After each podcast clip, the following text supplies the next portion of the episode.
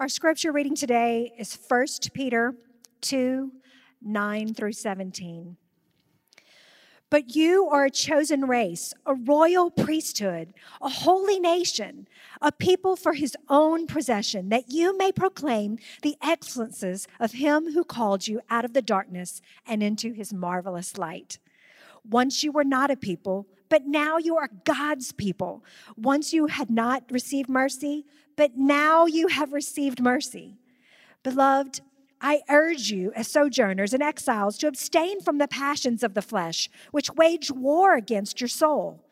Keep your conduct among the Gentiles honorable, so that when they speak against you as evildoers, they may see your good deeds and glorify God on the day of visitation. Be subject for the Lord's sake to every human institution, whether it be to the emperors as supreme or to governors as sent by him to punish those who do evil and to praise those who do good. For this is the will of God, that by doing good you should put to silence the ignorance of foolish people. Live as people who are free, not using your freedom as a cover up for evil, but living as servants of God. Honor everyone, love the brotherhood Fear God, honor the emperor. This is the, the Lord. This is the word of the Lord. As we continue our study this morning of 1 Peter, strangers like me. Up to this point in the letter, we have focused primarily on the foundation that we have in Christ. But today, Peter kind of shifts the tone of the letter. And for the rest of the letter, we're going to be focusing on what is our relationship supposed to be to these strangers that we live around. As exiles in this world, how do we relate to our brothers and sisters that are not like us? How do we relate to government? How do we relate to civil authorities? And Peter's going to spend the rest of his letter focusing on these issues. I think without question, we are the most polarized as a country that we have ever been in my lifetime. And so, as we read this text today, some of the things that Peter is encouraging us and telling us to do, we have to really ask the question do we believe what God's word says about subjecting ourselves to those that are in authority over us? Peter starts off this passage by giving descriptions to these believers about how they should think of themselves. He says that they are a holy nation, a chosen race, a royal priesthood, a people for God's own possession. So while these believers are in exile, uncomfortable in their surroundings, dealing with suffering and persecution, Peter is telling them, remember who you are. Remember that God owns you, that He has your back, that he cares for you, that he loves you. But these descriptions that Peter gives them are not simply to inflate their ego or to solely make them feel better about themselves. The reason these descriptions are there is for a purpose. And that purpose is laid out. He says, so that they may proclaim the excellencies of Him who have been called from darkness into this marvelous light. You see, these descriptions of us as believers in Jesus Christ are not just to make us feel good about ourselves, they are there so that we can go and proclaim the light. The light to a world that is living in darkness, apart from the love and relationship with Jesus that you and me have. That's the purpose behind why Peter says this is how you are to be described because when you go out to people that are not like you, you're going to have to remember that this is who you are, this is your identity. He says that they were once not a people. So they were roaming, they were searching, they were looking in all of the wrong places for meaning and fulfillment and purpose. But once Jesus saved them, they have found all of those things. And now they have received mercy. And at one time, they had not received mercy.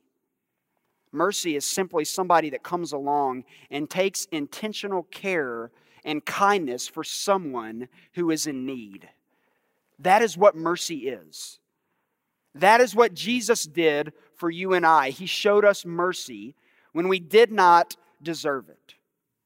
Hey, how many of us in here believe that our neighbor, our coworker, our family member is in need of God's mercy? But here's the reality I have neighbors that are on my left and on my right, and they know that I'm a pastor. But just because they know I'm a pastor doesn't mean they're coming to me and asking me all of these questions about Jesus. That is not the world that we live in anymore. We cannot sit back and just expect people to come before us with all of these questions about Jesus, even if they know that you are a Christian. You have to go to them. You have to proclaim the light. Now, study after study has been done to tell human beings the significance that light has for us. So, for instance, if you have a window in your office, studies say you sleep better, you're more motivated at work, and you have a better general overall being than those that don't have a window in their office. The same way, people that get natural light regularly, it helps their body stick to the natural circadian rhythms in their body. So they are more alert and more energetic when they are supposed to be. You know, we have downplayed the significance of our personal stories, of how God transformed us. And we have bought into the lie that unless you have this great tale of how God saved you from this horrible way of life, then your testimony is not worth sharing with your neighbors and friends. Do not believe that. If you have been called from darkness to light, your story is worth telling. People want to be around other people that walk in the light. That is what you have in your heart if Jesus resides in you. You have the light and you are called to proclaim it because you are set apart, because you are chosen, because you are a royal priesthood, because you are a people for God's own possession. Take those qualities and meditate on them and leave today knowing that as you proclaim the light, that is your description in Christ. I was reading just last week over 500 Chinese underground church leaders asked a well known leadership guru in America to come and teach them about how they can be better leaders. And I want to read to you what these church leaders said. We don't understand anything about leadership, they said. We don't understand about Western leadership methods. Could you help us?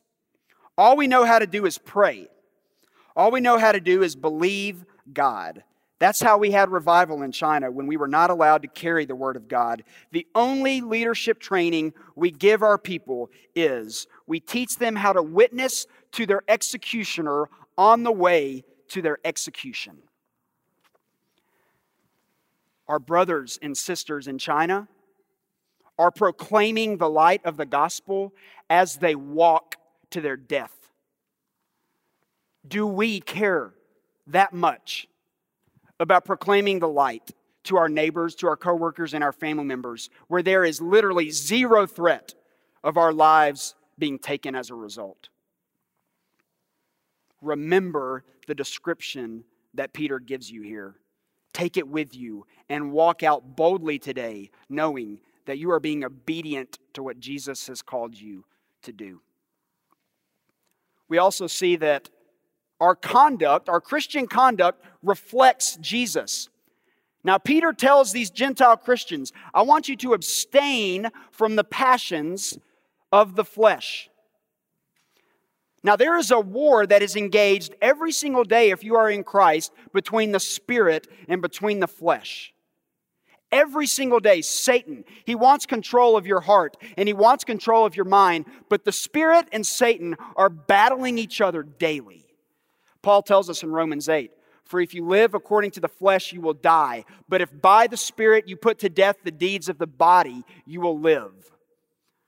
For all who live according to the Spirit of God are children of God. You know, if I were to be honest with you, I don't wake up every morning sensing this cosmic battle that is going on between my flesh and between my spirit. But the New Testament, over and over and over again, tells us there is a battle, and every single day the flesh is pulling you in a direction that is apart from the spirit. Paul tells us in Ephesians the only way that you even stand a chance of overcoming the flesh is to use the sword of the Spirit which is the Word of God. We just talked about last week. Peter himself told us crave the pure spiritual milk of the Word. That is how we overcome the tactics of the enemy.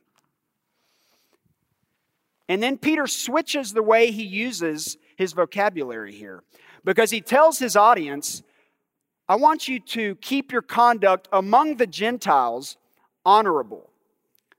Now, we know that Peter is writing to Gentile Christians, but right here, he's referring to Gentiles as all of those that are not believers.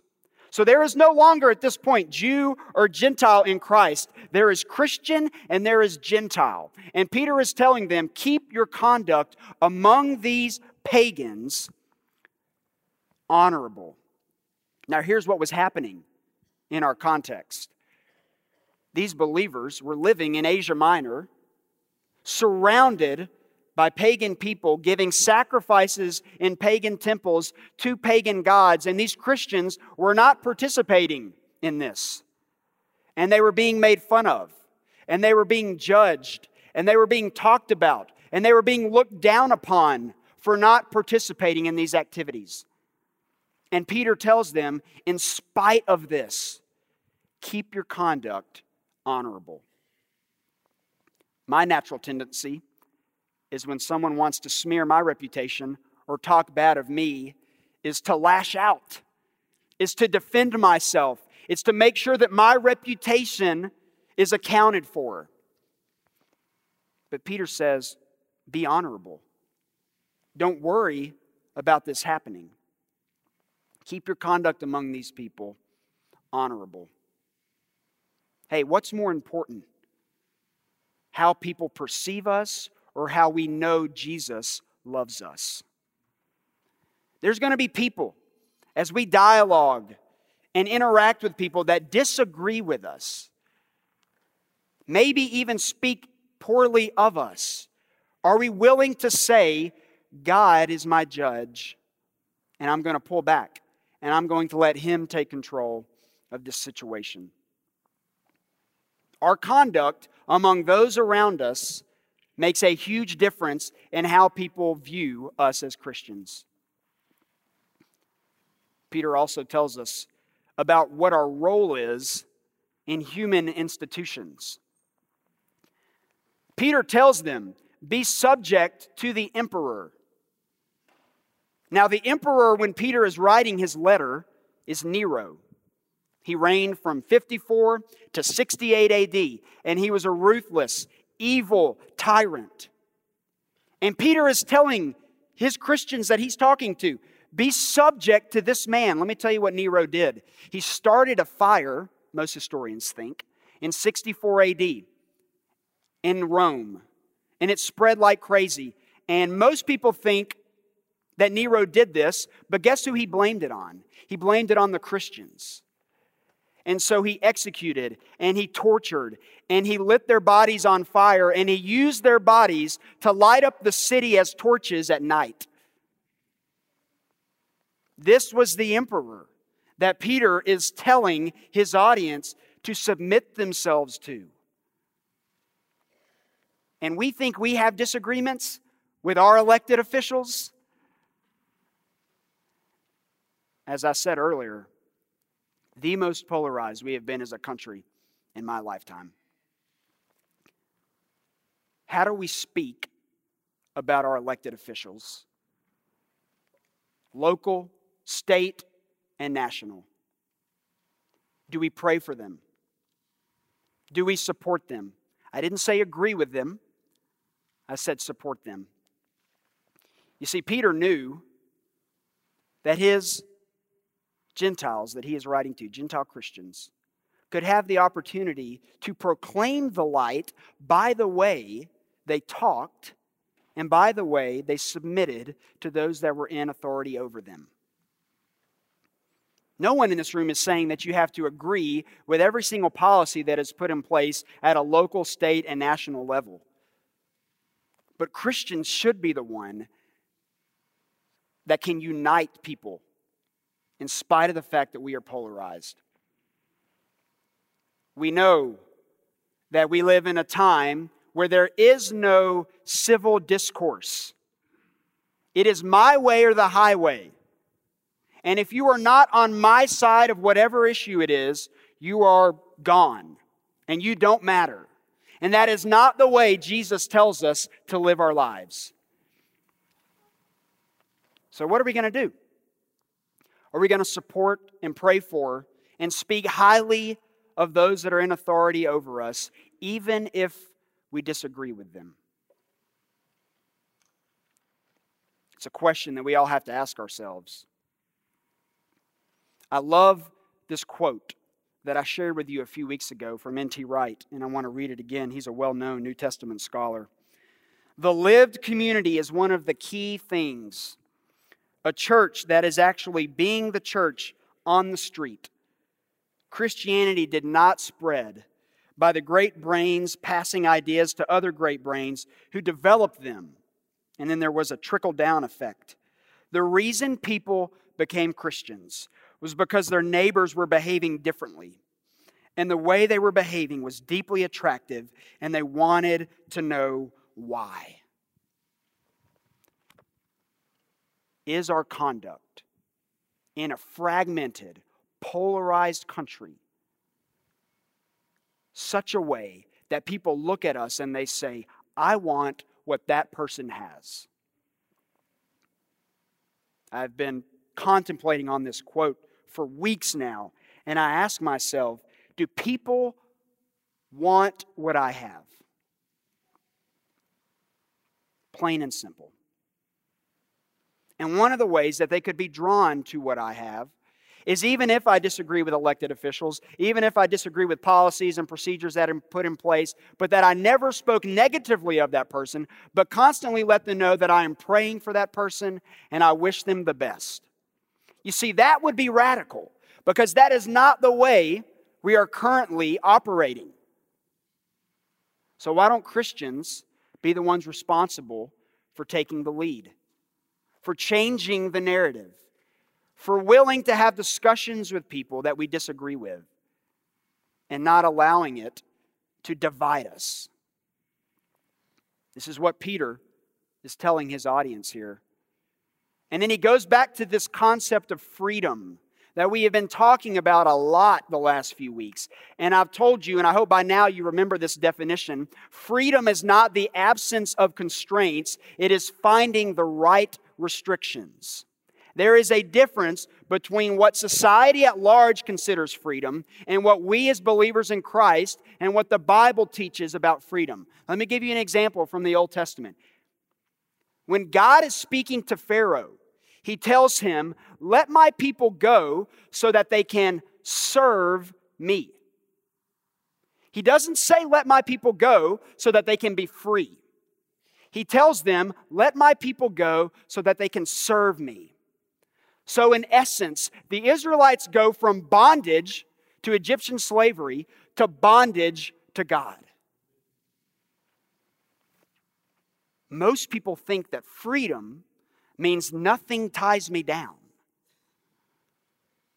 But freedom is actually serving the God who created us and submitting to his design and submitting to his plan for our life. You see, you are the least free when you are serving your flesh or when you are serving whatever it is you want to serve.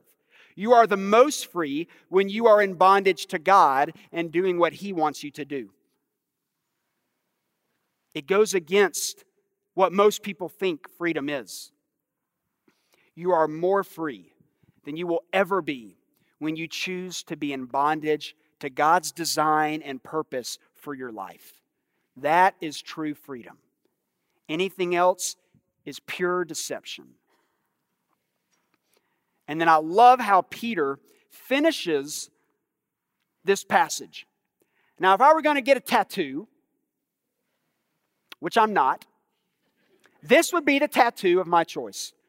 Honor everyone, love the brotherhood, fear God, honor the emperor. There is not a more direct, pithy statement that Peter could give us to kind of summarize this entire passage. I'm not sure if I would put it all the way down my arm or across my back. I'm not really sure. But maybe one of you would like to do it, and, you know, feel free. But this is what Peter tells us honor everyone. What this means is what it says that we honor everyone. Those that are like us, those that are not like us, those that align with our religious beliefs, those that do not align with our religious beliefs, those that align with our political beliefs, those that do not align with our political beliefs, social beliefs, and so on and so forth. Everyone is worthy of honor because everyone has been created in the image of God. That is why everyone is worthy of that. It's not up to us to decide who is worthy of honor and respect. God made that decision for us. Love the brotherhood. Now, this is a relationship that only exists for those of us that are in this room. Peter is talking about the body of Christ here. Love the brotherhood. There are relationships that I have with you that I do not have with other people in this world. I can walk up to some of you and only see you 45 Sundays a year and immediately have a connection with you that I do not have with people that I see every day. Because we are united with the Spirit of God. And so I love you, and hopefully you love me in a way that is different than a, the way I love my lost neighbor or my lost friend. It's just different. Peter reminds these believers while you are in exile, while you are uncomfortable, cling to the people that are just like you and love the brotherhood. Don't abandon the very community that God put in place for your benefit. And he says, Fear God. Now, we've talked a lot about fear because Peter keeps using this phrase, fear God.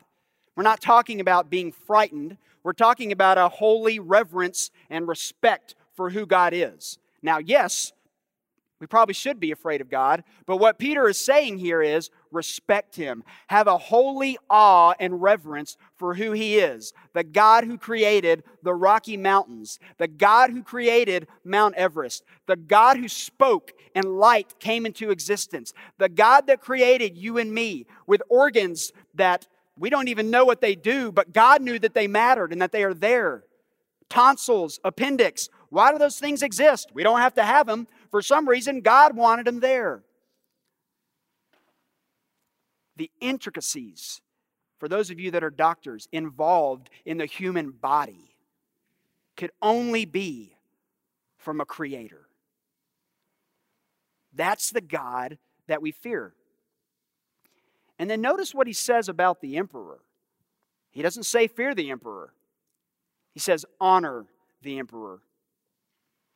There can be no dispute what Peter is telling us here. He is not saying you have to agree to what anybody in authority tells you to do. Now, we know that when laws are passed in this country or other places that go against what God's word teaches, we can disobey. But we're still called to honor that person that has been placed in authority over us. We talked last week about the sovereignty of God. And if all of us in here believe that God is truly sovereign, then whoever is placed in any position of authority over us is not there without God knowing about it. And so we can rest in peace, knowing that even though we might agree with an elected official, that God is sovereign and He is in control of our lives. I want to close with a, another quote. This is a quote day from an author and an apologist who's in the UK. This is what she says. Before I read it, I want you to know that if we're going to reach people in this city and in our community, this is the type of mentality that we're going to have to have. Disagreement is not evidence of disrespect. Indeed, I debate hardest with the people I respect the most because I take their ideas seriously.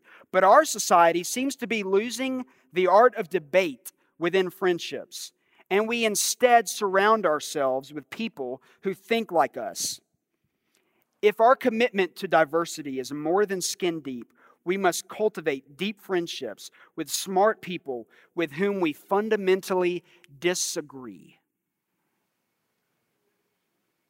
Why should our lost neighbor, lost coworker, lost family member want what we have if we cannot find some area of common ground with them? We must learn to disagree and debate, and at the end of the day, still have friendships and relationships with those that are not like us. This is the message that Peter is trying to get across to his hearers. This is the message that Peter is trying to get across to you and me this morning.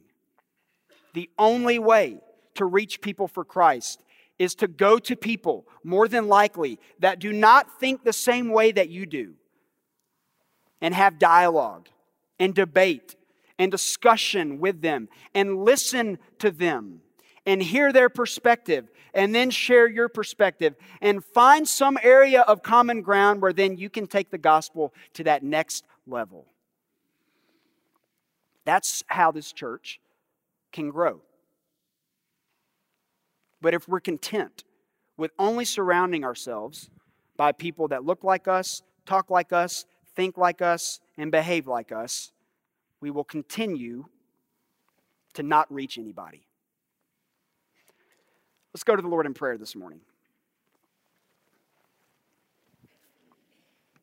God, we look at these qualities that Peter gives us, and we are reminded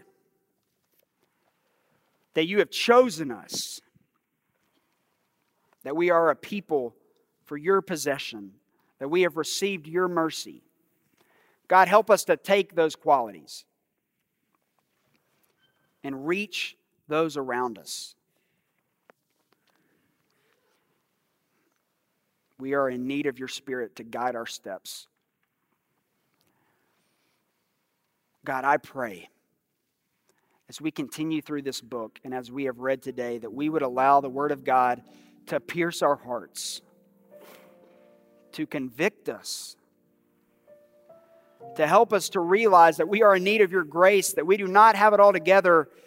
Humble us, forgive us when we fall short but ultimately help us to remember that you love us unconditionally and that your grace and mercy are available to anybody who will receive it. We ask all these things in the name of Jesus Christ. Amen.